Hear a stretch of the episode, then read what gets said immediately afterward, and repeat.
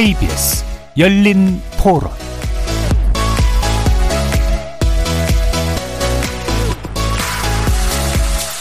안녕하십니까. 제57회 방송의 날 특집으로 준비한 KBS 열린 토론. 오늘 하루 진행을 맡은 KBS 보도국 기자 신지혜입니다.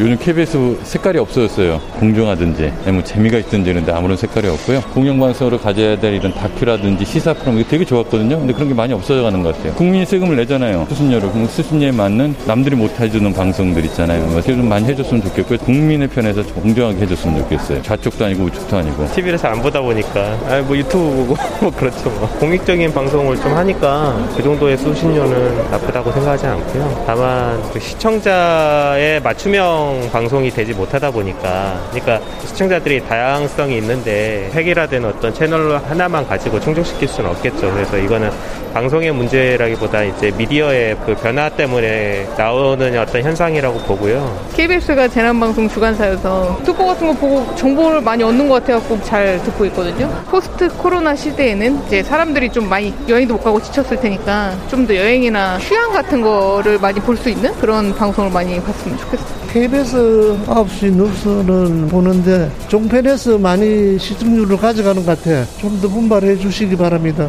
오히려 KBS 같은 공영방송 보는 그 시간이 유튜브로 많이 바뀌어가고 있, 는데요 유튜브 내용을 아예 KBS 방송 프로그램 안에 끌어들일 수 있는 그런 아이디어나 방법을 한번 찾아보시면 어떨까 하는 생각을 가지고 있습니다. 조금 더 세대 갈등을 푸는데 좋은 역할을 해주셨으면 하는 바람을 가지고 있습니다.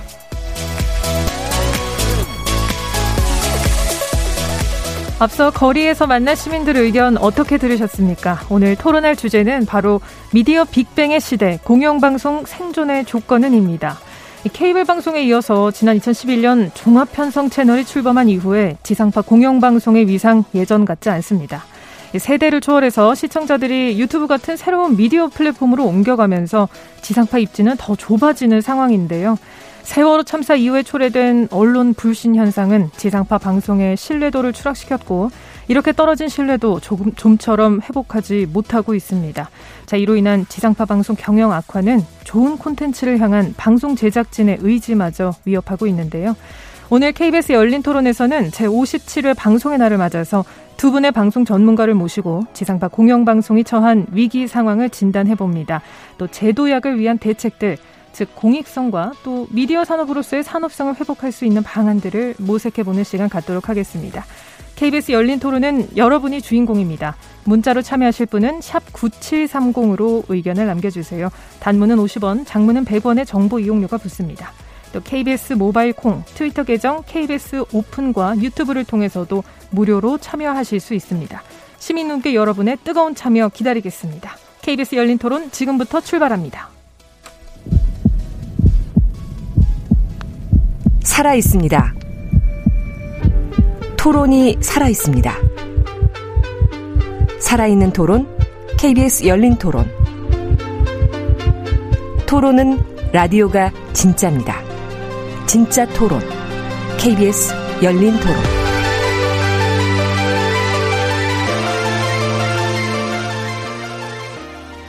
자, 오늘 함께할 두 분의 전문가를 소개해 드릴 텐데요. 방송의 날 특집을 맞아서 오늘 아주 특별한 두 분을 모셨습니다. 먼저 정현주 KBS 전 사장 나오셨습니다.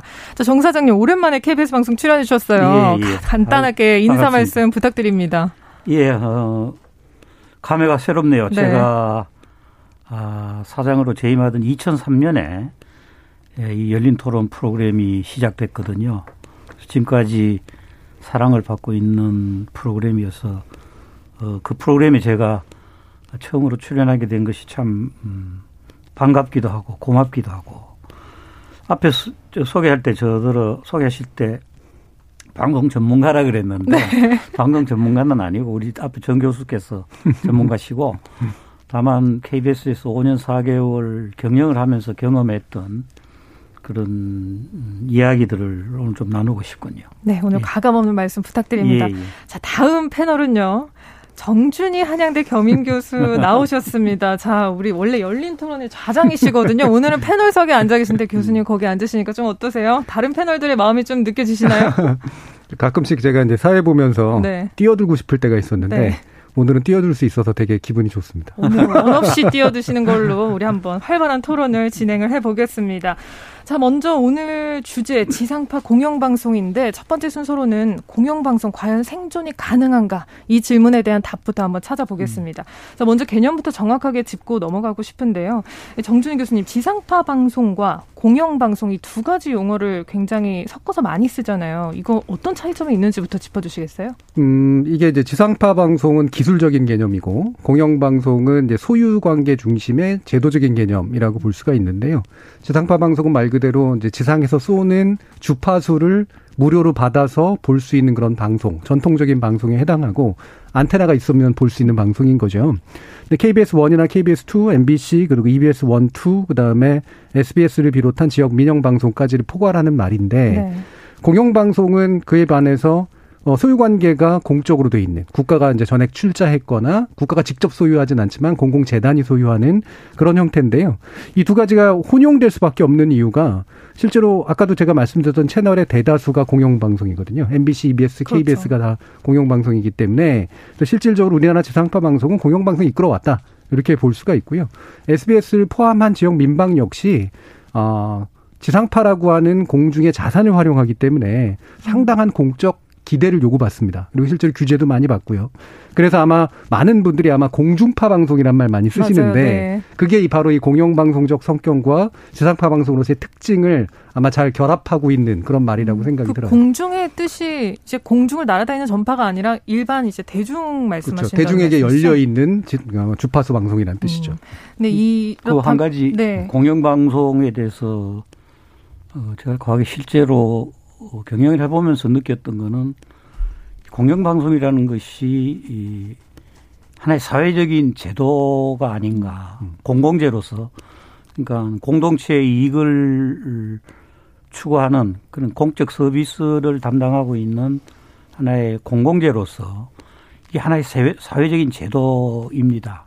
그러니까 어, 우리 방송법에 공영방송의 그 이 틀과 그 책무가 구, 체화되어 있고 또 세계적으로 가장 모범적인 공영 방송인 BBC는 보면은 어, 치커장에 그 음, 구체적인 내용들이 다 들어 있거든요. 그래서 이거는 어떤 구체적인 뭐 방송사 하나하나를 이야기하기보다는 어 공공성 보편적 서비스를 목적으로 하는 하나의 사회적인 제도다 이렇게 이해를 하시고 음.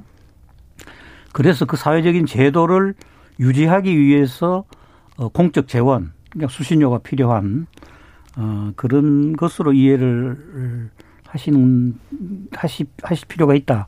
어, 그렇게 느껴져요. 공공재이자 이제 공익을 위한 제도인데 사회적 제도이고 사회적 예, 예. 제도인데 예. 그렇다면 오늘날의 공영방송이 이 정의에 과연 부합을 하는가? 그렇지 않다면 뭘 어떻게 바꿔야 될까가 음. 오늘 토론의 중요한 예, 예 주제가 예, 될것 같습니다. 그런데 공영방송의 위기다라는 얘기는 정말 많이 하잖아요. 예. 종사자님 저도 진짜 체감을 하거든요. 이 KBS가 설 자리가 음. 정말 하루하루 좁아지는 게 느껴지는데 사장님께서 재직하시던 시기와는 뭐 비교할 수도 없을 예, 것 같아요. 수도 없죠. 공영방송의 이 위상 변화 실제로 체감하시는지 어떻다고 보시는지. 어, 뭐 저는 그 과거에 소위 이 지상파가 독과점을 형성하던 시대가 있었습니다. KBS, MBC, SBS가 거의 방송의 방송을 거의 장악하던 시대가 있었습니다. 그랬죠. 그게 이제 지상파 독과점 시대로 흔히들 이야기를 하는데 제가 재임할 때 그때 방송 지상파에 이런저런 현안이 많아서 저하고 MBC 사장, SBS 사장하고 자주 만났어요. 그럼 그때 만날 때마다 야 우리 그거 좋은 음, 시대를 다 보내고 끝물에 와가지고 우리 참 고생 많이 한다 그런 이야기를 많이 했는데 되돌아보면은 그때가 또 황금 시대였어요. 근데 그 뒤에 보면은 지금 몇 가지 수치만 놓고 보면은 정말 지상파의 위기라고 느껴지는 것이 그때 당시에 지상파 광고 시장이 제가 KBS 사장으로 재임할 때 2조 4천억이었습니다. 지금 딱 절반입니다. 절반으로 떨어졌죠. 반토막이 났고요. 어, 당시 KBS가 어, 광고 수입으로 1년에 6천억에서 6,500억 사이를 했고요. MBC가 9천억 가까이 했습니다. 근데 지금 전부 3분의 1입니다. 아, K, 어, KBS가 광고 작년에 2,500억 간신히 했고 MBC 한 3천억 그러니까는 광고 수입이 이렇게 3분의 1로 줄어들었다는 사실 자체가 재원이 그만큼 압박을 받는 거죠. 네. 반면에 이제 수신료는 뭐 잘 아시는 대로 어, 월 2,500원이 40년째 지금 동결되어 있는 어, 아주 엄혹한 상황이고요. 그러니까 어, 우선에 그 제작을 하고 여러 가지 공적 서비스를 해야 하는 재원이 크게 압박을 받고 있으니까 아, 이거는 어, 실제로 과거와 지금을 동시에 경험해 보지 않으면 그 위기 상황이 어느 정도인가 하는 것이 가- 어, 감히 짐작이 안 될 정도고요. 네.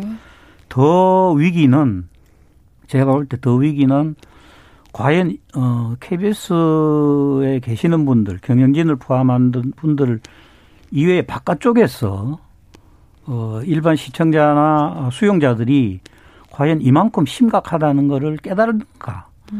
못 깨달을 수도 있겠다. 그게 정말 저는 진짜 위기라고 느껴집니다. 그런데 이, 이 위기가 왔다는 데는 뭐 이견의 여지가 없는데 뭐 경영 지표만 봐도 굉장히 위험 위, 위기라는 게 지금 사장님 말씀인데 예.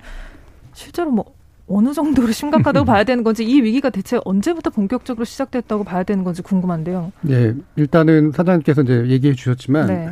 비교해 보면 네이버의 광고 매출이 3조가 넘은 게 2016년이거든요. 그 시점에 지상파 3사하고 신문까지 합쳐서 광고 매출보다는 높게 나온 거예요. 근데 지상파가 지금 절반으로 깎였기 때문에 그 차이는 더 많이 벌어졌다라고 볼 수가 있는 거죠. 이게 그만큼 매체력의 차이가 커졌다는 얘기고요. 두 번째로 건전성을 볼 수 있는 게 영업이익이잖아요. 네. 영업이익이 죄다 마이너스인데, 예. 근데 아. 마이너스인데 이 마이너스가 규모도 굉장히 커진 상태입니다. 근데 신문이 그렇게 망한다 망한다 그러는데 지금 최근에 영업이익률 보면 그렇게 나쁘지 않거든요. 계속해서 흑자 상태를 기록하고 있는데 물론 거기에는 여러 가지 안 좋은 장치들 때문에 이제 그런 것들이 있긴 합니다만 이 두 가지만 놓고 보더라도 매출력이 얼마나 떨어져 있는가를 이제 볼 수가 있고요.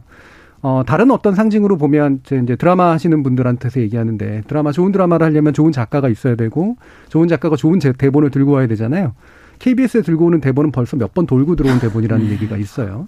그 이야기는 그만큼 우선순위가 떨어진다는 얘기죠. 이게 예. 이제 상징적으로 보여주는 그런 형태라고 생각을 하는데, 어, 저는 이제 최근에 어떤 것까지 느끼냐면, KBS나 MBC, 뭐, 이제 SBS 등등이 가지고 있는 영향력은 그렇게 작은 편은 아닙니다. 여전히. 기대감이라든가 영향력. 그런데 그 영향력이 주로 어디서 발휘되냐면, 가짜 뉴스에 인용되는 거로 발휘가 돼요. 아, 뭐냐면 가짜 뉴스를 하면서 거기에 KBS가 이렇게 말했다 이렇게 나오는데 아. 물론 실제 내용은 아니지만 네. KBS라도 붙여줘야 사람들이 믿으니까 음. 가짜 뉴스에 활용되는 정도의 영향력이 남은 게 아닌가. 그 정도다. 예. 예. 자, 오늘의 팩트 폭행이 이제 시작이 되고 있는데요.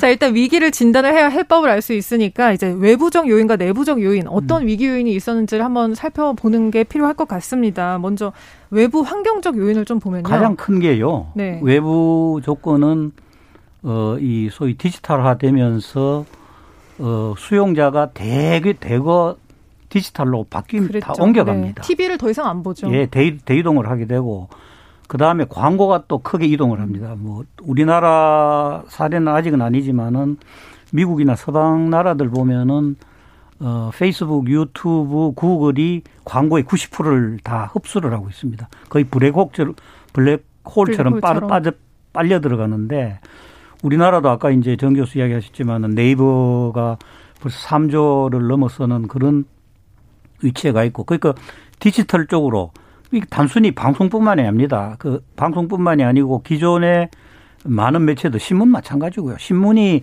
영업이 흑자 보는 거는 그거는 완전히 그 비정상적인 네. 광고 협찬에 네. 거의 그반 어 아니 저 이 협박 아, 예. 뭐 약탈적 행위죠. 예. 광고 그걸로 뜯어내기. 해서 네. 어 거의 비정상적으로 만드는 영업이익이고 정상적인 영업을 하는 어 기성 매체가 사실은 지금 이윤을 발생하는 거는 거의 불가능한 그런 외부적인 환경이 있고요. 내부적으로는 어 사실은 지상파 방송 어, KBS나 MBC나 SBS 마찬가지인데 내부를 들여다보면은 가장 큰 어, 비용 중에 고비용 중에 하나가 어, 직접 수신율은 굉장히 낮은데 에, 송출 비용은 굉장히 고비용입니다. 직접 수신율이라는 게 뭐냐면은 아까 이제 정준, 정준희 교수께서 지상파 방송 이야기 하실 때 테레비 안테나 달고 그걸로 수신하는 방송이라 그랬잖아요. 네. 근데 실제로 지금 어 우리나라 대다수 국민들이 방송을 시청하는 그 경로가 아 안테나 세워서 보는 비율은 4%에서 5%밖에 안 됩니다. 예, 굉장히 낮죠. 나머지 95%는 케이블이나 IPTV나 다른 어, 플랫폼을 통해 가지고 어, 방송을 접근하거든요. 그러니까 직접 수신율 그 보편적 서비스이죠 기술적으로 그 직접 수신율이 4 내지 5%밖에 안 되는 아주 낮은 이, 이 TV 수신 환경을 유지하기 위해서 전국에 깔려 있는 송출 시설 비용, 인력 생각하면은 굉장한 고비용입니다. 그런데 지상파는 특히 KBS 공영방송 경우에는 어쨌거나 보편적 서비스를 위해서 이, 이, 이 송출 그, 업무를 이 송출 업무를 포기할 수가 거죠. 없어요. 네. 주파수 관리 문제도 있고 그래서 이거는 지금처럼 각 어, 개별 회사가 이 짐을 떠안아야 되느냐 아니면은 영국처럼 어, 송출공사라는 것을 만들어 가지고 음. 지상파들이 공동으로 해서 조금 더 효율적으로 운영하는 거냐를 어 이제 사회적으로 좀 방송통신위원회 중심으로 네. 이 문제를 해결해야 할 필요가 있고요. 뭐 그다음에 또 한 가지 그 고비용과 관련해서 어 심각한 문제 중에 하나는 사실은 이 광고 영업과 관련된 건데 네.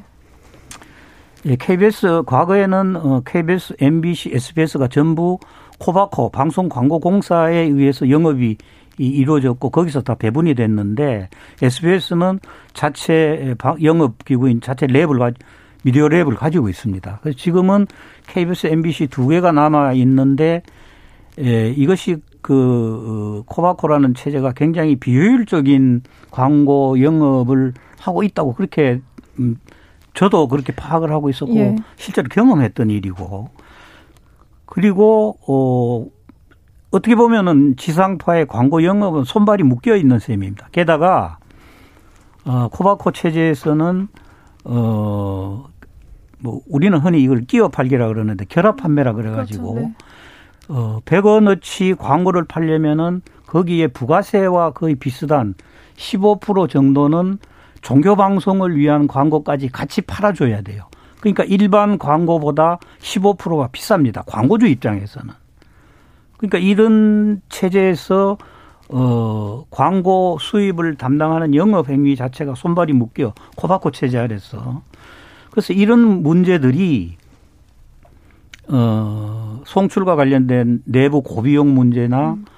방송 영업에 엄청난 장애를 가져오는 코바코 체제나 이런 문제들이 KBS나 MBC 자체적으로 해결할 수 없는 문제입니다. 이거는 어, 방송통신위원회라는 정부 어, 규제기구가 중심이 돼가지고 이 문제를 적극적으로 풀어줘야 됩니다. 음. 그렇지 않고는 어 그 뭐, 공영방송 체제라는 것이 외부에 바뀌어진 엄청나게 달라진 방송 환경에다가 이런 대내외적인 엄청난 큰 짐을 지고 있어가지고 네. 사실은 지금 굉장히 힘겨운 발걸음을 할 수밖에 없는 상황이에요.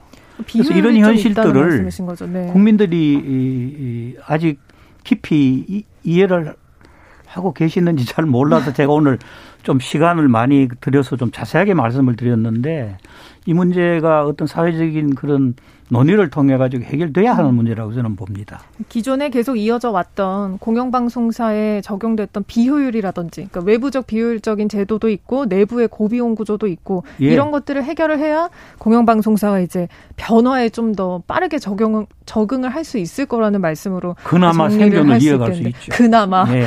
계속 이제 이어지는 네. 냉정한 발언들입니다. 네, 그 지금 이제 여러 가지 얘기를 했는데 저는 이 얘기도 한번 꺼내보고 싶거든요. 그 공영방송의 위상이 변화했던 굉장히 큰 계기 중에 하나가 2011년에 종합편성 채널 음, 예. 출범을 빼놓고 얘기를 할 수 없을 것 같아요. 정 예. 교수님 이렇게 보는 게 맞는 분석이죠? 그렇죠. 그러니까 기술적으로는 2000년에 디지털화가 되면서 한번 빅뱅이 시작됐고 제도적으로는 2010년, 그러니까 2009년에 어, 이명박 정부에서 이제 상당한 노력을 들여가지고 기존에 있는 방송법과 신문법들을 바꾸면서 이른바 새로운 미디어법이 만들어지고 10년 이후로 이제 종편이 새로 4개나 이제 허가가 되잖아요. 보도 전문 채널까지 치면은 더 많아지는 거고요. 그리고 사실 그 시기에 IPTV까지 이제 새로운 허가가 일어나거든요. 기술적으로 제도적으로 굉장한 변화가 2010년에 있었던 거죠. 근데 그때까지만 해도 지상파 방송이나 공영방송 체감은 못했어요.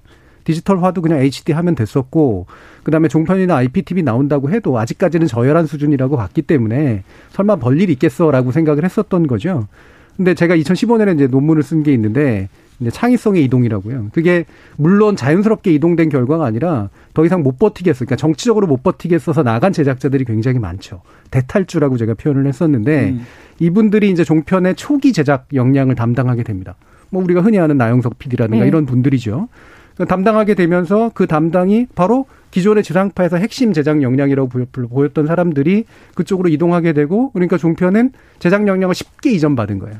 그러면서 제도적으로는 훨씬 더 자유로운 상태죠. 왜냐하면 광고 영업으로 보거나 뭐 여러 가지 뭐, 뭐 중간 광고로 보거나 네. 그다음 표현의 어떤 수준이나 이런 거로 보거나 훨씬 더 유연한 상태였기 때문에 자유로운 컨텐츠 실험을 할 수가 있었던 거예요. 음. 이때 이제 이미 이동이 일어나기 시작했던 게 2015년에서 20년 넘어가면서 그때 비로소 느껴지기 시작을 한 거죠. 아, 이게 역전이 어려운 상태가 됐구나. 라는 것. 그래서 저는 제도적으로 이게 굉장히 중요하다고 보는 게요. 이게 한국의 미디어 시장을 사실 망쳐놨어요. 여러 가지 면에서. 그러니까 창의성을 새롭게 만들어낸 건 굉장히 중요했는데 문제는 기존에 있는 어떤 어, 기성의 어떤 매체들이 새로운 탈출구를 찾으면서 이동하도록 만들기보다 이쪽은 방치시켜 놓고 새로운 쪽에 특혜를 딱 주면서 네.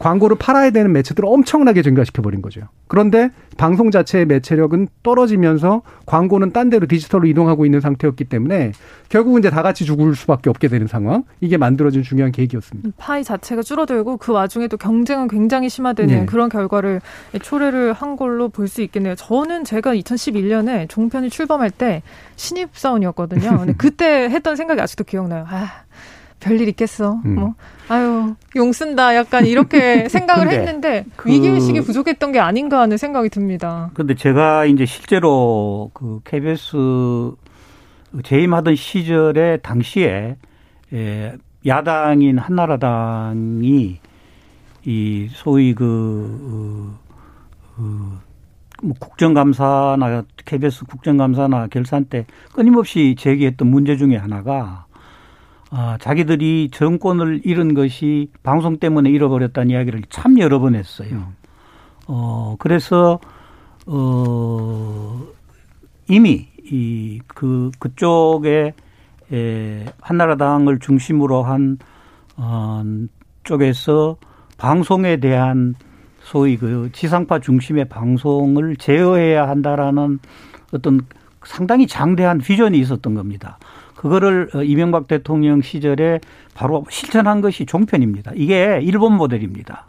일본이 이 각 신문사마다 방송을 하나씩 줘가지고 다섯 개가 민방을 하나씩 가지고 있거든요. 아니, 그 모델이 일본에 있었군요. 일본 모델입니다. 그리고 일본이 잘 아시는 대로 대부분의 NHK를 포함한 대부분의 에, 방송이 미디어가 굉장히 보수적입니다. 그래서 그런 그 보수적인 어, 언론에 의해서 일본의 여론이 굉장히 보수화되면서 자민당 장기 집권이 가능한 게 된 거거든요. 그거를 어 당시 한나라당하고 이명박 대통령을 중심으로 한 쪽에서 이거를 그 모델을 그대로 음. 한국에 갖다가 옮겨 놓은 것이 종편입니다. 그래서 각 신문사마다 저 종편씩 하나씩 줬고 어 그런 측면에서 보면은 어 그러니까 이명박 대통령이나 아, 그 한나라당 그 입장에서 보면은 종편 전략이 성공을 한 거예요. 그러면 그리고 상대적으로 어, 그 지상파의 위치가 굉장히 위축되는 그런 현상이 왔고 그런데 이제 종편이 가장 우리 사회에 심각한 문제를 야기시킨 것은 어, 잘 아시지만은 어, 그 콘텐츠 자체가 굉장히 선정적인 내용들이 많아가지고 그, 네. 이 콘텐츠가 상당히 황폐화돼 버렸어요. 음. 그리고 어, 진영 논리가 아, 상당히 크게 이렇게 스며들어 가지고 어, 그 여론의 다양성을 훼손하는 그런 측면도 있다고 보고 오히려 이제 이런 측면들 때문에 에, 방송 청정 지역이라는 것이 상당히 귀중하고 소중한 자, 자원으로 이제 떠오르게 되는 거예요. 그래서 저는 어 KBS 공영 방송이 아까 처음에 이 프로그램 시작하기 전에 여러 어 그 이 청취자분들께서 이야기를 하시는데 거기에 다 답이 있다고 보여져요. 음. 많은 답을 주셨고 날카로운 답을 주셨는데 에, 방송의 청정 지역이 돼야 되지 않느냐. 공영방송이. 공영방송이 예. 특히 지금 종편으로 콘텐츠가 황폐해지고 어, 진영화되고 하는 이런 것들을 극복하기 위해서 방송의 청정 지역으로 청정 지역으로 남아야 그 가치가 인정을 받아서 음. 어 국민들도 어 마음을 열고 어이 방송 청정 지역을 유지하는 데 필요한 재원 어 40년째 묶여 있는 어, 어 우리 수신료를 그래도 어 우리 이 경제 수준에 맞게 어느 정도 좀 음, 현실화 시켜 주시게 아니겠는가 저는 그렇게 생각을 합니다. 아, 수신료 얘기 우리 2부에서 아주 심도 깊게 나눠볼 예, 정입니다 지금 사장님께서 종편의 선정성 얘기를 해주셨는데 선정성 하니까 제가 든 생각이 요새 종편이 문제가 아니라 1인 미디어, 예. 유튜브 예, 예. 뭐 엄청나게 많이 나왔잖아요.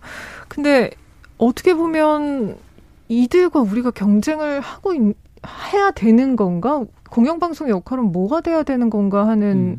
좀 그런 질문을 좀 던지고 싶은데요. 이런 가짜뉴스 횡행이 왜 이렇게 되는 건지 여기에서 공영방송은 과연 역할을 다 했는지를 좀 여쭙고 싶습니다. 예, 그러니까 여러 가지 질문이 사실은 결합되어 있는 건데요. 네. 그러니까 유튜브라고 하는 데가 반드시 가짜 뉴스 운상이 돼야 될 어떤 기술적 필연적인 이유가 있는 게 아니거든요. 아니었죠, 네. 종편이라는 데가 반드시 기술적으로 또는 제도적으로 선정적이 될 또 필연적인 이유가 있는 게 아니에요. 근데 음. 그게 그렇게 진행이 우연히 됐는데 왜냐하면 상업적으로 되려고 하다 보니까. 근데 그 진행된 게 거기서 영향력이 멈추지 않고 역으로 침범을 하기 시작을 했다는 게 문제거든요. 음.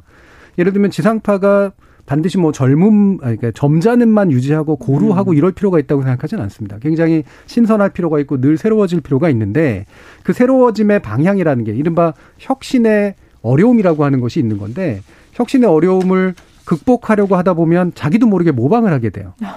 그러면서 처음에는 종편 욕하고 유튜브 욕했지만 유튜브 갬성이란 말로 바뀐 것들이 수입이 되고 종편에 이름표 붙이고 나오는 것들이 수입이 되는 이런 방식으로 가게 되는 거죠. 그래서 제가 아까 창의성 이동이라고 표현한 게 바로 그겁니다. 창의성을 더 이상 만들어내지 못한 상태에서 역수입으로 하게 되는 현상이 만들어진다.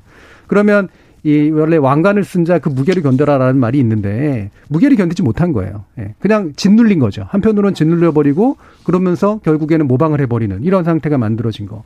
예를 들면 KBS 2 같은 경우에 예능 잘하는 거 되게 많지만 솔직히 보면 흔히 말하는 모방성이다라고 얘기하는 거 굉장히 많거든요. 독창적인 건좀 독창적이지 않다라는 네. 거죠. 예. 그러면 지금 같은 경우가 왜 만들어졌느냐? 결국에는 지상파나 공영방송이 애초부터 필연적으로 더 점잖고 뭐 더 사실만을 얘기하고 이게 아니라 과거에는 퀄러티를 유지하기 위한 명백한 문화가 있었고 그 문화를 바탕으로 나름대로 혁신성을 계속해서 더해갔던 측면이 있다고 한다면 지금은 문화라는 게 고루함으로만 남아 있고 그 다음에 혁신을 하기 위한 어떤 어떤 극복의 의지 이런 것들을 제대로 좀 내지 못하고 있기 때문에 생긴 이런 현상이 있지 않은가 싶어요. 의지도 부족했고 결과적으로 우리가 이 변화에 제대로 적응을 못한 거죠. 못한 거라고 음. 결론을 내릴 수 있겠네요.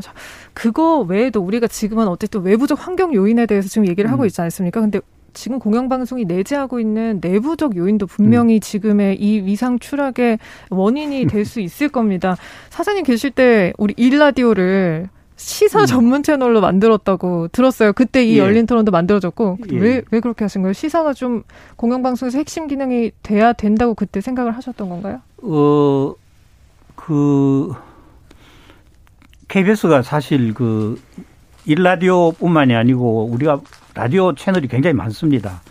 일라디오, 이라디오, 뭐, 네. 삼라디오, 그 다음에 뭐 클래식, 그 다음에 뭐 Cool FM, 한 일곱 개 라디오 채널이 있는데 그 중에 한 채널은 정말 어 뉴스와 이 정보 음. 어 그리고 어그 여러 가지 그런 음 시사와 관련된 이야기들을 할 수 있는 채널이 하나는 우리가 필요하겠다라는 그런 그런 생각이 들었고요. 특히 이 그 KBS가 어 역시 미디어로서 저널리즘의 그 본령으로 어, 제 기능을 하는 것이 중요하다고 봐서 뉴스 전달 기능하고 토론의 기능 이 두 가지를 다 아우를 수 있는 아주 좋은 매체가 라디오입니다. 사실. 공론장을 좀 만들 예, 그래서 싶으셨던. 이 여기에서 큰 토론장을 하나 만드는 그래서 뉴스 경우에는 어 저널리즘의 기본이라고 할 수 있는 그 어, 진실,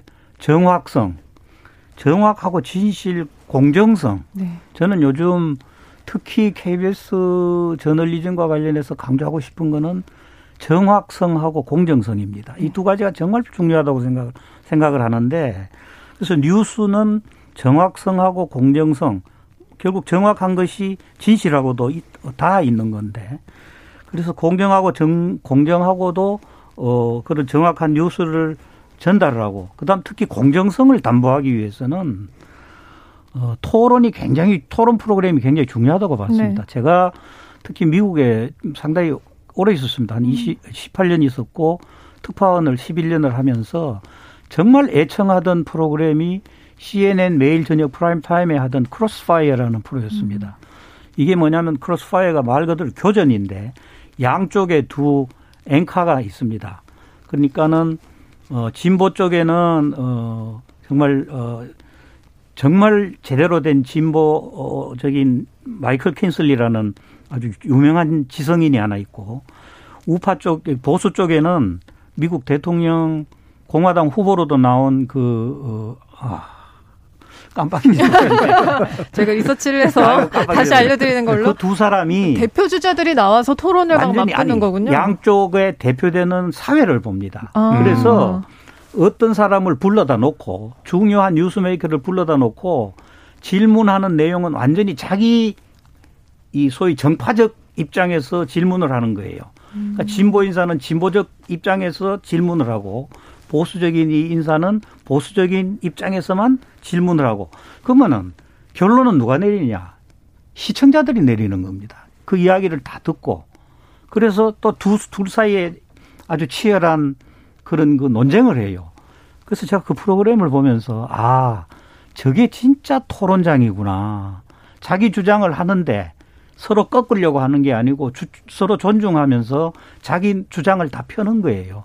그러면 그걸 듣는 사람들은 아 진보 쪽에는 저런 가치가 있네, 보수 쪽에는 저런 주장이 가, 가능하네 해가지고 결론 그러니까 판단은 보는 사람 시청자들이 내리는 거예요. 그런 프로그램이 저한테 굉장히 각인이 돼가지고 어 KBS 와서 어, 그런 종류의 토론 프로그램을 한번 담아봤으면 좋겠다라는 생각이 있어서 그런 의견을 제작진들한테 줘서 마침 그 그때 일라디오가 시사 프로그램 채널로 바뀌면서 여기서 이제 열린 토론이 이루어졌고요. 음. 어 그래서 어 그게 이제 우리 사회의 여러 가지 다른 이야기들을 저는 녹이는 용, 용광로 역할을 한다고 봅니다.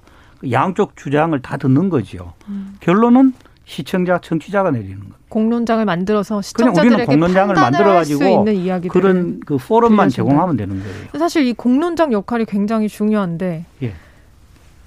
KBS가 혹은 우리나라 공영방송 그동안 이 역할을 잘 해왔느냐 이거는 시사 프로그램 시사 보도의 공정성과 신뢰성과도 연결될 수 있는 문제인데 교수님의 음. 어, 냉정한 판단을 한번 듣고 싶습니다. 그동안 공영방송 시사 프로그램 시사 보도 어땠나요? 이런 공론장 역할을 충실히 수행했나요?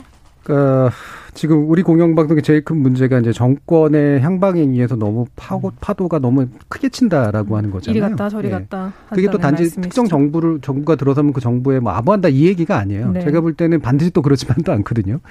정권의 성격에 따라 또 굉장히 또 달라지는 면이 있는데 중요한 건 그 과정에서 이제 꺾였다 올라왔다 하는 과정에서 이게 안 좋은 방향으로 계속 추락을 하고 있지 좋은 방 나름의 균형을 잡거나 이제 중간을 잡아내는 것들을 못 하고 있다라는 게 이제 문제인데 저는 이제 공정성 얘기를 할 때 이게 편향적이지 않음이라고 하는 그런 것에 너무 강박되어 있는 것도 되게 문제라고 생각이 들어요. 기계적 균형에 네. 대한 강박 같은 걸 말씀하시는 그렇죠. 건가요? 이게 이제 과거에 이제 채널 몇 개 없을 때는 기계적 균형을 해주는 게 훨씬 중요했습니다. 음. 어차피 그 몇 개 안 되는 데서 얘기가 나오는 거니까. 지금은 굉장히 많은 이야기들이 나올 수밖에 없는 조건이에요. 그러면 편향에 대한 강박을 벗어 던지고 뭘 해야 되냐면 딴 데서 들을 수 없는 이야기를 듣게 만들어줘야 돼요.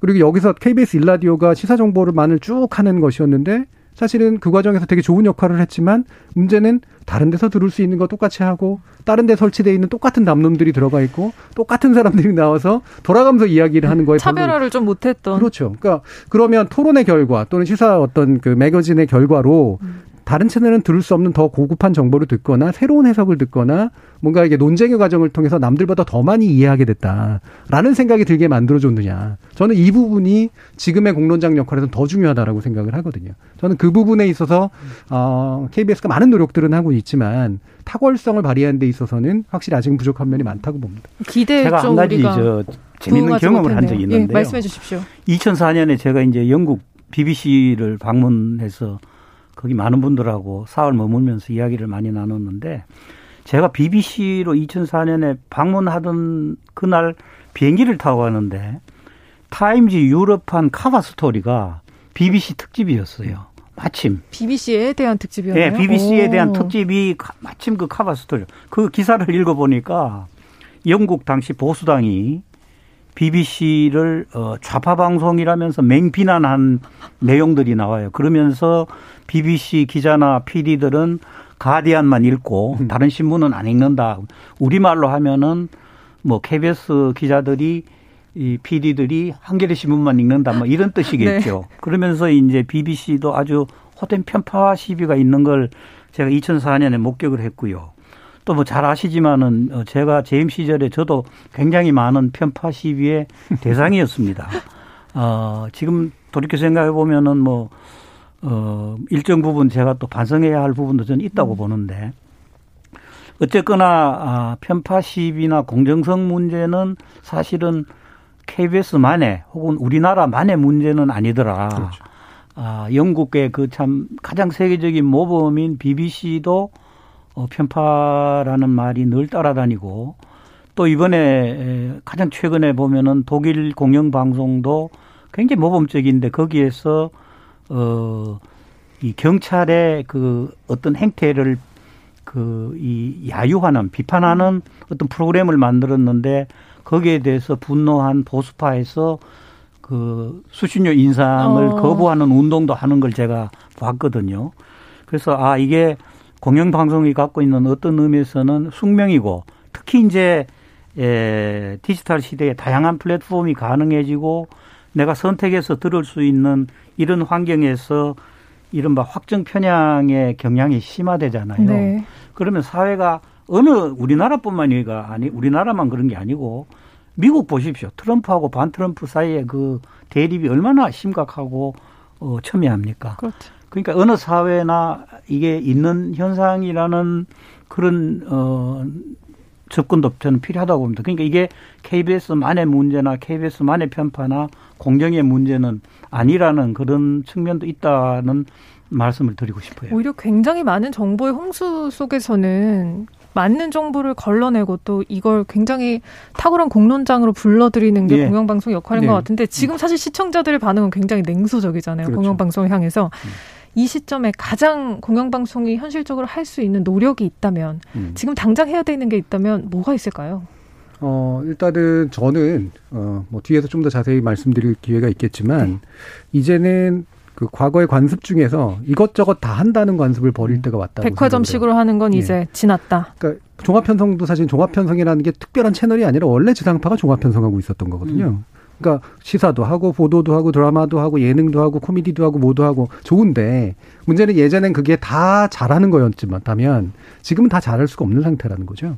그러니까 특히 KBS만이 잘할 수 있고 특히 공영방송만이 잘할 수 있는 영역을 몇 개를 확실하게 선정을 해서 그게 공공 서비스의 핵심이다라고 하는 걸 선언하고 약속하고 누구보다 잘하겠다라고 얘기하는 것 그리고 실제로 그걸 보여주는 거 이게 제일 중요하다라고 보거든요. 그 역할 중에 핵심이 하나가 시사보도라고 봐도 될까요? 저는 시사보도라고 보는데 시사보도가 의외로 홍수지만 사실은 어, 이 시사보도에서 굉장히 질이 높은 그리고 아까도 말씀드렸던 것처럼 딴 데서 들을 수 없는 분석, 그 다음에 다른 데가 설치하지 않은 의제.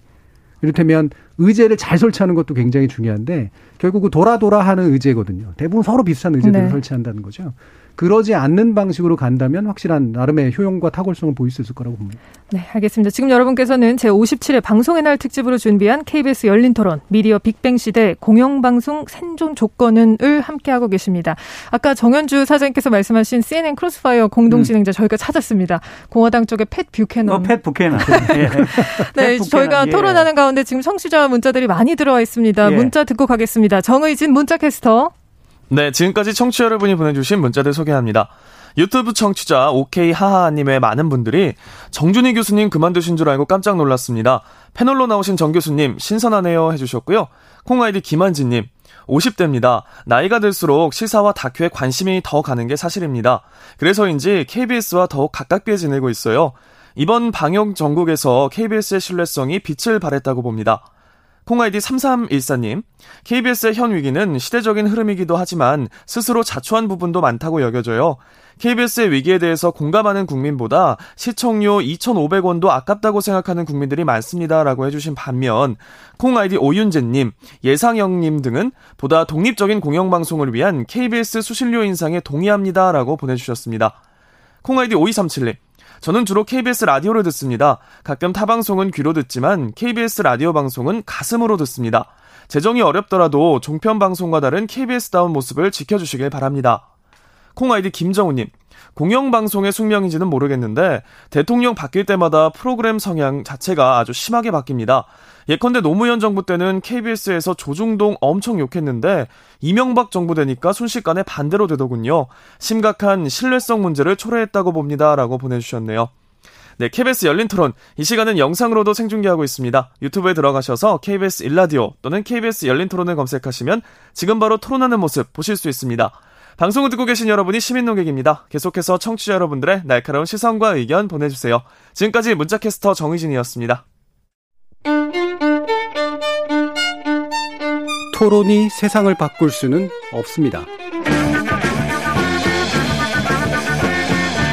하지만 토론 없이 바꿀 수 있는 세상은 어디에도 없습니다.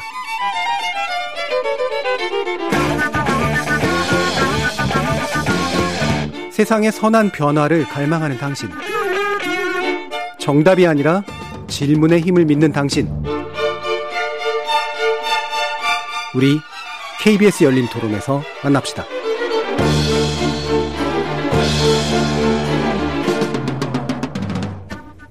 네, KBS 열린 토론. 오늘은 미디어 빅뱅의 시대 공영방송 생존 조건은이라는 주제로 정준희 한양대 겸임교수와 정현주 KBS 전 사장 두 분과 함께하고 있습니다. 저는 오늘 특집 진행을 맡고 있는 KBS 보도국 기자 신지입니다. 정준희 MC는 지금 패널석에 계십니다.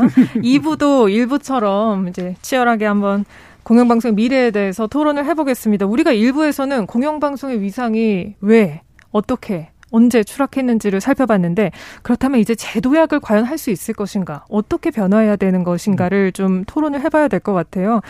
먼저 지상파 공영방송의 역할론에 대해서 짚어봐야 음. 할것 같습니다. 정현주 사장님, 공영방송 필요합니까? 어, 아까도 제가 말씀드렸지만은 네. 아주 우리 사회에 뭐 우리 우리나라뿐만이 아니고 우리 사회에 아주 어, 귀하고 소중한 공공재입니다. 그리고 이게 하나의 사회적인 제도고요. 절대적으로 필요하고요. 어, 다만 아까 앞에 여러 시청자분들께서, 청취자분들께서 이야기하신 정권에 따라서 바뀌는 어떤 그런 신뢰 문제나 이런 거는 어, 저희들이 깊이 반성해야 할 문제라고 그렇게 받아들이고 하나의 제도기 때문에 네. 이 제도는 정말 소중하게 간직을 해야 할 필요가 있습니다. 아까 그 일부 마지막에 이제 그 KBS 존재 이유와 관련해서 또 바로 이 문제하고 어, 직접 다 있는데 어, 아까 청취자분들 이야기에서도 그럼 KBS에 그러면 독창적이고 독보적인 게 뭐냐? 네. 아, 여러 가지가 있겠죠. 그러나 이제 저는 어, 특히 이 요즘처럼 그 어, 포탈의 어뷰징 기사나 단독 속보 경쟁하는 이런 것들이 압도하는 어, 보도 환경에 언론 환경에서 어, 적어도 KBS 보도는 정말 정확성을 믿을 만하다라는 그런 인식을 심어주는 것이 지금 가장 필요한 것이 아닌가 여겨져요. 아마도 최근에 이제 재난 방송이나 코로나 관련해서 KBS가 어, 시청자들이 많이 찾아오고 또 신뢰도가 높아진 걸로 알고 있는데 그게 바로 정확한 정보 제공이 생명이거든요. 네.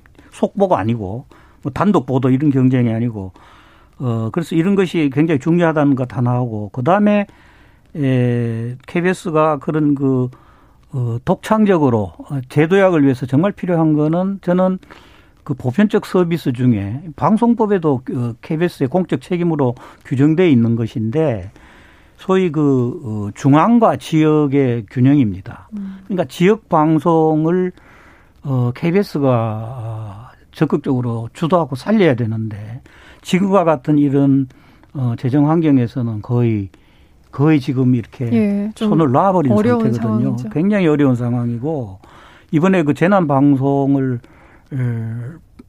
보더라도 어 많은 정말 지역국에 있는 많은 기자들 인력들이 엄청나게 고생을 했거든요. 맞습니다. 그러면은 상시적인 어떤 그런 재난 방송 체제를 유지하기 위해서도 지역국이 지역에 있는 방송들이 살아나야 되는데 지금 사실 어, KBS 경우도 그렇고 뭐 다른 방송 경우에도 지역국의 직접 제작 비율이나 이런 것은 굉장히 낮습니다.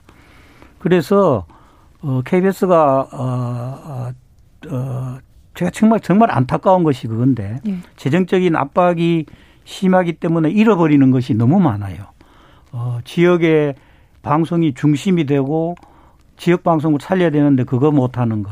그 다음에 KBS가 과거 다른 지상파하고 달리 정말 독보적인 어 그런 제작 능력을 보였던 것이 이 뭡니까 그 어, 사극 그예 뭐죠? 지금 사극 못 만들고 네, 있죠. 대하, 사극. 대하 드라마, 네.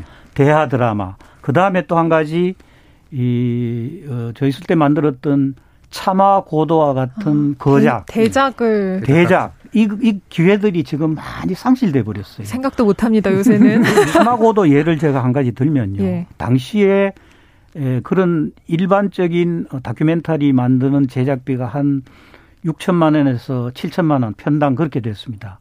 근데 차마고도는 어, 당시에 저와 그 당시 제작진 제작 임원들이 당신들 한번 마음 놓고 한번 만들어 봐라. 그래서 기한도 마음껏 주고 인력도 마음껏 줘서 제작 기간이 2년이었고 편당 예산이 2억 5천만 원 들었습니다. 어, 돈 걱정, 시간 걱정 안 하게 해주셨네요. 예, 과연 명작이 나옵니다. 아, 그래서 명작이었죠. BBC를 보면 참 제가 부러운 게 그거거든요. 제가 요새 BBC 월드를 IPTV 통해서 많이 보는데 정말 좋은 다큐멘터리 많습니다. 근데 그 전부 다 돈이거든요. 인력이고. 네. 우리보다 10배 많은 수신료를 받으니까 가능한 겁니다. 영국이. 제가 제일 부도 부러운 게 영국 BBC의 그 제작 능력입니다. 음. 그 비용 감당할 수 있는 예산인데 우리나라도 차마고도나 우리 그 대하 드라마 같은 것 경험을 보면은 넉넉한 예산과 인력을 대면은요 우리 콘텐츠 제작 능력 전 세계적으로 정말 그 어디도 빠지지 않습니다. 그래서 이런 인력을 활용하기 위해서라도 어 지금 그 제작 바탕을 다시 만들어내는 게 필요한데 지금 어 그렇게 제가 있을 시절에는 만들 수 있었던 프로그램을 지금은 못하는 것이 너무 예. 제가 볼 때는 안타까운 거예요. 교수님께서는 어떻게 보세요? 공영방송 필요성에 대해서 어떻게 보면 당위성의 문제이기도 네. 한데요. 음. 제가 공영방송 전공자라서 그렇죠. 네, 공영방송 필요하다라고 말하고 다녀야 되거든요. 네. 오늘도 그 말씀 좀 해주십시오. 네.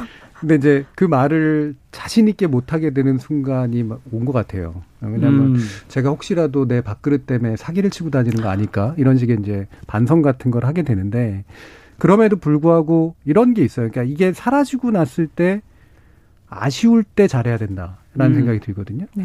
아직까지는 사라지면 아쉬운 정도는 남아 있다고 생각을 해요. 음. 네. 근데 조만간 아마 사라져도 이제 사라졌는지조차 모를 가능성이 굉장히 높아지거든요. 정말 언어부dem이 예. 됐군요. 예. 그래서 저는 이게 바로 그 시점이라고 이제 생각을 음. 하는데 그럼 뭐가 아쉬운 걸까? 그랬을 때 나와요. 몇 가지 이제 나오는데 대표적으로 예를 들면 그 아까 이제 코로나 국면이라든가 이런 얘기를 하셨지만 어, 정경주 사장님께서는 그래도 전임 사장으로서 좀 좋게 얘기를 해주셨는데 저는 약간 안타깝게 얘기해요. 그러니까 굉장히 애쓰고 있고 네. 다른 데보다 확실히 나아요. 그리고 덜 흥분해 있고 그리고 덜 선정적이고 그런데 뭔가 헷갈리는 상황이 벌어졌을 때 자 일단은 KBS가 뭐라고 하는지 기다려보자. 까지는 못 가고 있다는 거예요. 음. 네.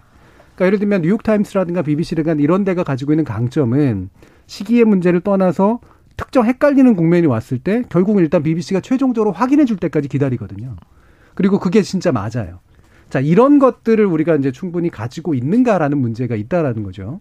저는 그런 면에서 애쓰고 있고 잘하려고 하고 있고 공공 서비스 하려고 하고 있는데 애쓰는 만큼 흔적이 명확하게 남지 않는다. 아. 이게 제일 문제라고 보고요. 그래서 이제 정윤 사장 말씀하신 이제 BBC 연구를 제가 오래 해왔지만 우리보다 10배나 많은 수신료를 가지고 있는 그 BBC조차도 집중과 분산을 할 수밖에 없는 상태에 왔습니다. 넷플릭스하고 경쟁해야 되고요. 네. 자연사 다큐멘터리 같이 명작을 만들 때는 아낌없이 돈을 써요. 음. 왜? 그거는 알리바이거든요. 내가 BBC라는 알리바이예요. 음. 나머지는 또 엄청 아껴서 이제 합니다, 이제는. 아, 거기도 그렇군요. 심지어는 돈도 벌려고 그래요. 예를 들면 영어 콘텐츠를 팔아서 돈을 벌어서 벌충을 해야 네. 되니까, 수신료를. 조직도 그렇게 만들었어요. 그렇게 만들었어요. 음. 그래서 확실하게 잘하는 모습을 보일 때와 그 다음에 나머지는 예를 들면 실험하는 영역, 그 다음에 돈을 벌 수 있는 영역 이런 것들을 좀 명확하게 나눠주는 것들이 이제 좀 필요해요. 그리고 이거는 KBS만 해야 될 일이 아니라 사실은 정부나 국회가 음. 그 거기에 맞는 제도를 좀 보장을 해줘야 이것이 아마 가능할 거라고 생각을 합니다. 제도 보장 말씀하셨는데 국회에서 계속 방송법 개정 얘기가 나오잖아요. 방송법이 20년 전에 만들어졌고 지금의 언론상을 좀 잘 못 담고 있다라는 얘기들을 하는데 그 부연 설명 좀 해주실까? 요 이게 어떤 의미인지 어떻게 예. 바뀌어야 된다는 건지 궁금해하시는 분들도 많을 것 같거든요. 사실 우리나라 방송법이 만들어진 게 실질적으로 2000년 부분이거든요. 네. 20년 동안 개정이 안 됐습니다. 거의 개정이 안 됐고요. 근데 2000년 방송법이라고 얘기하는 그 통합방송법이라는 게 왜 필요했냐면 지상파 방송하고 케이프 방송을 합쳐서 방송이라고 부르기 시작하면서 생긴 법이에요. 근데 원래 방송법은 지상파 방송법이었거든요. 음. 지상파를 규율하기 위한 법이었었어요. 여기에 방송이란 이름을 케이블도 붙고 위성도 붙고 그러니까 하나씩 더하면서 이른바 PP라고 불리우는 채널까지 이제 더해지면서 방송법 안에 통합이 된 거죠. 네. 근데 이게 방송이란 말이 너무 커진 거예요. 사실은. 지금은 이제는 방송이라고 부를 수 있는 걸 예를 들면 유튜브도 방송이라고 불러야 될까? 아니면 지상파 방송만 방송이라고 불러야 될까? 사실 헷갈리는 상태가 왔죠. 그래서 이제는 방송법이라고 하는 거를 유럽이나 이런 데처럼 시청각 미디어법으로 고치는 것이 좀 맞다라고 봅니다. 시청각 미디어법이요. 예. 적어도 그러니까 영상과 음성이 함께 그 나오는 어떤 컨텐츠를 만들고 배포하는 어떤 어, 미디어들을 대상으로 한 통합적인 법령이 있어야 되고 그런 면에서 예를 들면 유튜브와 일반 방송이 동일하게 규제받아야 되는 영역도 있어요. 예를 네. 들면 혐오 컨텐츠 같은 경우에는 유튜브는 혐오해도 되고 예를 들면 지상파는 혐오하면 안 되고 이게 아니란 말이에요. 예. 비정확한 사실에 대해서는 똑같이 규제를 받아야 되죠. 음. 대신 이제 예를 들면 어 뭐 수신료를 받는 데들 같은 경우에는 특별한 어떤 그 규, 규제 의무라든가 이런 것들을 더 한다거나 이거는 밑에서 좀 더 나눠줄 수가 있단 말이죠. 이렇게 전체 미디어를 규율할 수 있는 법령 안에서 비슷한 수준의 규제를 하고 나머지는 자유롭게 경쟁할 수 있도록 만들어주는 그런 구조. 근데 공영방송에 대해서는 특별한 지위를 부여하는 구조. 음. 이게 현행 방송법에 없기 때문에 네. 이런 방식의 어떤 재편이 필요하다고 보는 거죠. 방송법 안에는 공영방송이라는 말 자체는 없잖아요. 네, 지금은. 한국방송공사라는 방송공사법이. 근데 네. 이제 이 방송법이 앞에 정 교수 말씀하셨지만은 이게 그 20년 전에 에, 지상파 독과점 시대에 독과점을 규제하기 위한 법이에요. 음. 그러니까 기본적으로 어, KBS, MBC, SBS가 너무 힘이 세다. 얘들을 제어를 하고 새로 생기는 신생 매체들이 생겨날 수 있는 틈새를 만들어주자. 그러다 보니까는 지상파 방송은 규제를 세게 하고 새로 생기는 그 뉴미디어는 좀 이렇게 풀어주는 그러다 보니까는 이제 그 뒤에 2011년에 생긴 종편은 엄청나게 특혜가 많이 주어지고 그다음에 지상파하고 종편 사이에는 이른바 비대칭 굉장히 비대칭 불공정한. 규제가 생겨버리는 거예요. 그리고 어, 그 방송법에 KBS와 관련된 규정을 보면은 그 내용이 그 20년 전에 쓴 건데 굉장히 그 모호한 내용들이 많습니다. 예를 들면 어떤 게 있을까요? 그러니까 아니 그러니까 그 막연히 그냥 방송의 공정성, 공익성 신인 음. 이런데 제가 그 영국 BBC의 그 책무 공영방송 책무를 정해놓은 치커장을 일- 일부 보니까 예. 거기는 굉장히 세밀하게 나와요. 예를 들면 불편 부당한 뉴스와 정보에 정보를 제공하라. 음. 그 다음에 모든 세대의 사람에게 학습할 자료를 제공해라. 가장 창의적이고 높은 품질을 구현하고 차별화된, 그러니까 BBC가 차별화된 내용과 서비스를 제공해라. 영국의 모든 민족 지역의 다양한 공동체 가치를 반영해라. 이런 식으로 굉장히 구체적으로 만들었어요. 그래서 음. 아까 정 교수 이야기하신 대로 이제 이, 이 우리 지금 방송법은 이거 저 정말 구시대 산물이에요. 그게 지금 시대 지금 온갖 플랫폼 심지어 넷플릭스까지 들어와 가지고 이 막강한 외국 자본이 들어와 가지고 국내 토착 콘텐츠 다 완전히 다 흡수하듯이 해버리잖아요. 그런데 정작 규제는 없거든요. 그러면 국내하고 규제가 완전히 이거는 비대칭입니다. 음. 그래서 모든 모든 종류의 미디어와 관련된 콘텐츠와 관련된 것을 다 아우르는 지금 시대에 맞는 그런 그 미디어법을 지금 새로 빨리 만들어야 됩니다. 그러니까는 어 그런 것들을 추진을 해야 할 주체가 아 방송통신위원회가 주체가 되어서 하든지 아니면은 정부에서 어떤 그런 관련되는 기구들이 전부 모아서 어떤 국민적인 기구가 하나 나와야 된다고 저는 음. 어, 그렇게 봅니다. 공영방송의 미래를 위해서도 또이 미디어 업계의 어떤 질서를 위해서도 법과 제도가 좀 개정이 음. 되긴 해야겠네요. 음. 그리고 그러니까 이제 지금 네. 있는 방송법은 지금 시대에 전혀 맞지 않는 맞지 옷이에요. 않는 옷 같은 예. 거죠. 음. 가장 가장 쉽게는 지상파하고 종편 사이에 그 비대칭 하나 제대로 그 불공정한 비대칭 규제 하나 제대로 아직도 손질 못 하고 있어요. 맞습니다. 예. 이 시점에서 제가 드디어 이 주제를 꺼내들고 싶은데요. 예. 법과 제도까지 얘기했으니까 이제는 수신료입니다. 아까부터 저희가 계속 했던 얘기가 물론 KBS 재원이 줄어든 원인이 많죠. KBS가 잘 못해서 외면을 받아서 광고 수익이 줄어든 것도 있고 실제 미디어 시장 변화에 직격탄을 맞은 것도 있는데 수신료 사장님 올려야 합니까? 어, 떻게 보세요? 아니 저는 사실은 어, 제가 2008년 8월에 에, 이명박 대통령에 의해서 해임을 당했잖아요. 네. 그리고 그 이후에 종편 출범하고 그러면서 어, KBS 수신료 당시 이 인상 움직임이 있었습니다. 그럼 그, 제가 그때 이제 지방이나 서울 여기저기 강연을 많이 다녔는데 끝나고 나면 꼭 질문을 해요. 어, KBS 수신료 올리고 광고 줄이면 그게 다 종편으로 가는 거 아니냐. 그럼 정영일 사장 당신은 수신료 인상을 이름에도 불구하고 찬성하느냐 그래서 제가 그랬어요. 정권하고 관계없이 수신료는 접근해야 된다. 음. 어느 정권이냐 뭐냐 불편 부당 이런 입장에서 접근할 게 아니고 수신료만큼은 제가 여러 차례 말씀드렸습니다마는 우리 사회에 아주 귀중하고 소중한 공공재이기 때문에 그것을 유지하는 제도적인 장치이기 제도기 때문에 그것을 지키기 위해서 우리가 일정 부분 마치 세금을 내듯이 이 특별 부담금으로 수신료라는 그러니까 아, 공영방송이라는 제도를 유지하기 위한 것이거든요. 정권하고 관계없이. 그래서 저는 어 재임할 때도 그랬고 네. 그 이후 지금까지 줄곧 어디에 가서 질문을 받아도 어, 정권하고 관계없이 수신료는 올려야 된다고 봅니다. 그리고 심지어는 어 요 앞두 어, 이명박 박근혜 대통령 시절에조차도 조차도 저는 어 수신료 인상을 정말 좀 했으면 좋겠다. 라는 게 이제 사장님 말씀이신데 자, 이 시점에서 이런 문자가 왔습니다. 9921님. 국회의원 늘리는 거랑 KBS 수신료 인상 절대 반대. 예. 근데 사실 이런 여론이 굉장히 많잖아요. 많습니다. 그리고 저만 예. 해도 넷플릭스에 만 원 주는 건 좀 덜 아깝고 너무 당연히 내고 싶은데 음. 한 달마 한 달마다 2,500원이 나간다는 게 이걸 더 올린다고 하는 거에 대해서 저항이 굉장히 많을 것 같거든요. 예, 뭐 이런 걸 어, 현실도 인정을 합니다. 어, 어, 떻게 해야 됩니까? 이런 아니 아니 그래서 아니 그래서 제가 드리고 싶은 말씀은 이 문제를 수신료 문제를 KBS라는 한 방송사가 네. 이 문제를 풀어나가기는 너무나도 힘에 겹다고 봅니다. 이게 사회적인 합의가 필요하기 때문에 사회적인 합의가 필요하기 때문에 예, 저는 개인적으로 어 수신료 어 산정위원회와 같은 성격의 어 어떤 기구가 출범을 해가지고 음.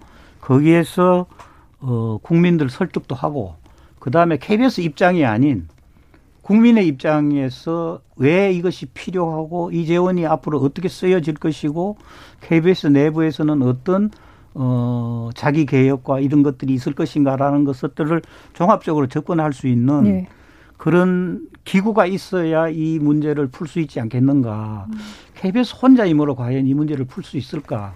아, 그런 생각을 합니다. KBS가 또 KBS 입으로 수신료 올리자고 말하는 거에 대한 사실 그 근거도 조금 부족한 상황인데 교수님께서는 수신료 어떻게 보세요? 인상 필요하다고 보십니까? 어, 제가 정현주 사장님과 마찬가지로 그 어떤 정치적 견해를 가지고 있건 간에 어, 수신료는 언제도 올랐어야 했다. 음. 적어도 지금부터 10년 전에부터는 올랐어야 됐고 물가 상승률과 연동했어야 됐다. 음, 음, 음. 그나마라도 공영방송에 신뢰가 좀 있었을 때. 네. 그리고 그걸 자원으로 공영방송이 더 잘할 수 있도록 했어야 됐다. 하지만 지금 그 시기를 놓쳤다는 게 문제인 거예요. 실기를 이미 했다는 말씀이신데. 예, 그럼 이 상황에 오면 결국은 쳇바퀴 도는 문제가 됩니다. 수신료가 부족하니까 더 잘 못해, 더 잘 못하니까 신뢰가 떨어져. 이런 식의 이제 문제가 되거든요. 네. 누군가 이 고리를 끊어줘야 돼요.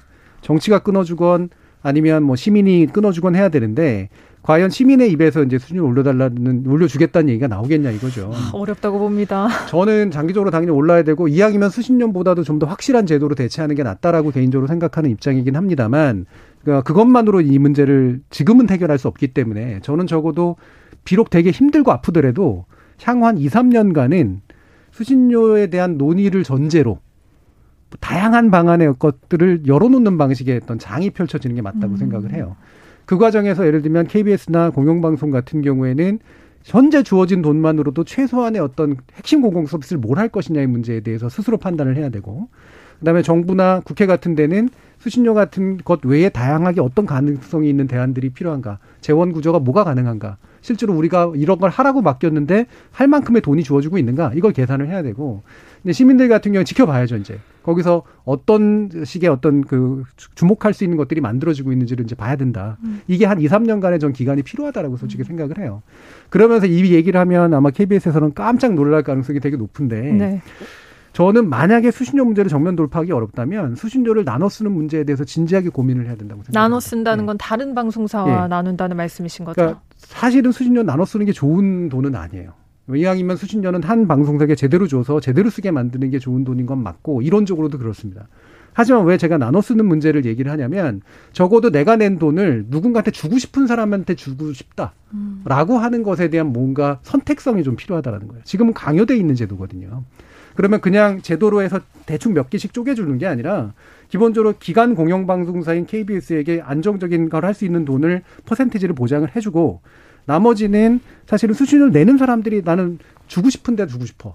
라고 하는 것들을 실질적으로 가능하게 만드는 제도가 필요하다. 음. 되게 위험할 수 있는 제도지만 저는 적어도 이런 정도까지 좀 근본적인 상상을 다시 한번 할 수 있는 정도까지 가지 않으면 수신료 문제는 그냥 정치권의 결단만으로는 풀리지 않는다고 봅니다. 그러니까 KBS의 97%를 준 지금 3%를 EBS에 주니까 예. 그런 제도만으로는 시민들을 설득하기 좀 어려울 수 있다는 말씀이셨는데 그 연장선에서 그 MBC가 지금 이제 수신료 배분을 요구를 하고 있잖아요. 예. 비율은 제시를 하지 않았습니다만 이런 거에 대해서는 좀 어떻게 평가하세요? 그러니까 MBC에서 사실 그 얘기를 한 거는 약간 와전된 면이 있는데요. 네. 우리도 나눠달라가 아니라 MBC도 공영방송이다. 그러니까 공영방송이란 지위를 명확하게 해달라. 그럼 공영방송으로서 수신료를 쓸 거냐, 아니면 다른 방식을 선택할 거냐.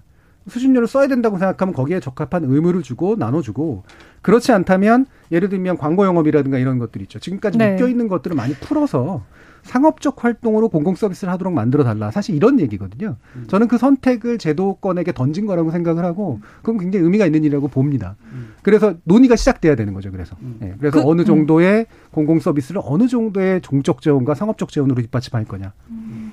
지금 KBS 수신료 비중이 전체 45%라고 하는데 KBS 측은 이거를 70%까지 올려야 한다고 하거든요. 이 비율을 높이는 것이 KBS가 제공하는 서비스에 어떤 영향을 주는 건지 좀 궁금하거든요. 사장님 좀 말씀을 부탁드릴까요? 어. 이게 오히려 어떻게 보면 광고 영업을 축소하겠다는 얘기인지. 저는 기본적으로 어 가장 바람직한 것은 어 광고 KBS는 광고를 없애고 아, 예 없애고 아예 광고를 없애고 지금 뭐 1년에 2,500억 아주 힘들어서 겨우 하는데 에, 수신료로 전부 어, 수신료 플러스 콘텐츠 우리 판매료가 굉장하거든요. 콘텐츠 판매료하고 그렇죠. 네. 기타 수입이 영국도 BBC가 보면은 콘텐츠 판매 수익이 상당합니다. 거기에. 그래서 우리 나는 역시 그 세계에서 가장 모범적인 공영방송 모델이 BBC라고 보기 때문에 그 운영하는 방식 제도적인 거는 독일입니다. 네. 제도적인 거는 독일인데 예, 방, 운영하는 방식은 어, 영국 BBC가 가장 모범적이라고 보는데 예, 수신료로 전부 운영할 수 있다면은 정말 자본 권력으로부터 완전히 해방되고 그 다음에 무슨 시청률 경쟁이나 이런 게서 완전히 독립된 그래서 어 속보 경 저는 이제 KBS가 가장 앞으로 갖춰야 할 핵심적인 어 그 어 이 준거가 앞에도 앞에서도 여러 차례 말씀드렸는데 정확성입니다. 네. 정확성. 뉴스도 뭐 여러 가지 면에서 정확한 뉴스가 아, 굉장히 핵심이고 그다음 두 번째 핵심은 공정성입니다. 네. 이두 가지 핵심을 얻기 위해서 어, 광고로부터 완전히 해방되는 거 저는 바람직하다고 봅니다. 근데 다만 현실적으로 그렇게까지 이, 이 이른바 풀적 수신료가 올라가는 거는 불가능하니까 가능한 한 광고 비율을 줄이되 수신료 비율이 그게 뭐 70%가 됐건 80%가 됐건 늘어나는 거는 저는 어 거의 당연한 방향이라고 생각을 해요. 광고를 완전히 없애는 게 최종 목표긴 하지만 최종 목표죠. 예. 그걸 위해서는 많은 과정을 좀 거쳐야 된다는. 음, 뭐 근데 이제 광고 방송 광고가 일부분 어떤 긍정적인 역할을 하냐면은 내부의 제작을 상당히 자극하는 측면이 있어요. 그렇죠. 예. 그래서 경쟁력 창의력이나 경쟁력이나 이런 것을 계속 북돋우는 그런 상당히 그 어, 긍정적인 요소도 있기 때문에 뭐 한 20% 정도 30% 정도 광고가 있는 것도 저는 좋다고 봅니다. 다만 근데 지금은 어 그렇게 막 그냥 가는 것 같아요. 반대로 수신료가 오르지 않고 있죠. 지금 1년에 KBS가 수신료 수입이 한 작년 경우에 6,700억인데 광고가 2,500억밖에 못 했거든요. 수신료 비율이 지금도 높긴 하지만은 그 지금 정도로는 어, 어 만족스러운 제작을 제작이 불가능한 상태죠. 네, 이제 마무리 발언을 좀 드려야 될 것 같아요. 우리 사장님께서는 정확성과 공정성을 예. 계속 강조를 해주셨고 교수님 마무리 제언을 한번 해주신다면. 음, 그 수신료 납부자라고 하는 개념을 KBS가 한 번이라도 제대로 가져본 적이 있을까? 음. 그러니까 수신료를 내주시는 분들이에요. 예, 이분들은 그냥 떼 떼어져 가지고 우리 우리가 알아서 가르쳐야 될 사람들이 아니라 수신료를 내주시는 분들이거든요. 음. 이 수신료를 내주시는 분들에 대한 명확한 eye contact 그러니까 네. 눈을 정확히 맞춰야 되고 이분들이 뭘 요구하고 뭘 기대하는가에 대해서 정말 진지하게 만나는 게 필요합니다. 두 번째로 저는 소비자도 굉장히 중요하다고 봐요. 특히나 지금 시대에서는. 그래서 아까 말씀하신 광고의 순기능 정도는 이해하는 게 필요하다. 왜냐하면 수신료 납부자와 시민들의 정치 사회적인 요구를 받아하는 것도 중요하지만 소비자로서 변화하는 시장에 대한 요구를 받아하는 것도 중요하거든요. 그게 한 30% 정도 되는 거 나쁘지 않은 일이라고 생각을 합니다. 결국 시청자, 그러니까 우리 언론 소비자들과 눈높이를 좀 맞춰야 된다는 말씀으로 이해를 하겠습니다. 자, 방송의 날 특집으로 준비한 KBS 열린 토론 오늘 이걸로 모두 마무리하겠습니다. 오늘 토론에 함께 해주신 정현주 전 KBS 사장님, 그리고 정준희 한양대 경영 교수님 수고 많으셨습니다. 그리고 참여해주신 시민 논객 여러분 정말 감사합니다. 자, 청취자들의 적극적인 참여로 만드는 KBS 열린 토론 생방송 놓치신 분들은 팟캐스트로도 들으실 수 있고요. 매일 새벽 1시에 재방송도 됩니다. 내일부터는 다시 정준희 교수님 진행으로 열린 토론 저녁 7시 20분에 시작됩니다. 지금까지 KBS 보도국 신지혜였습니다.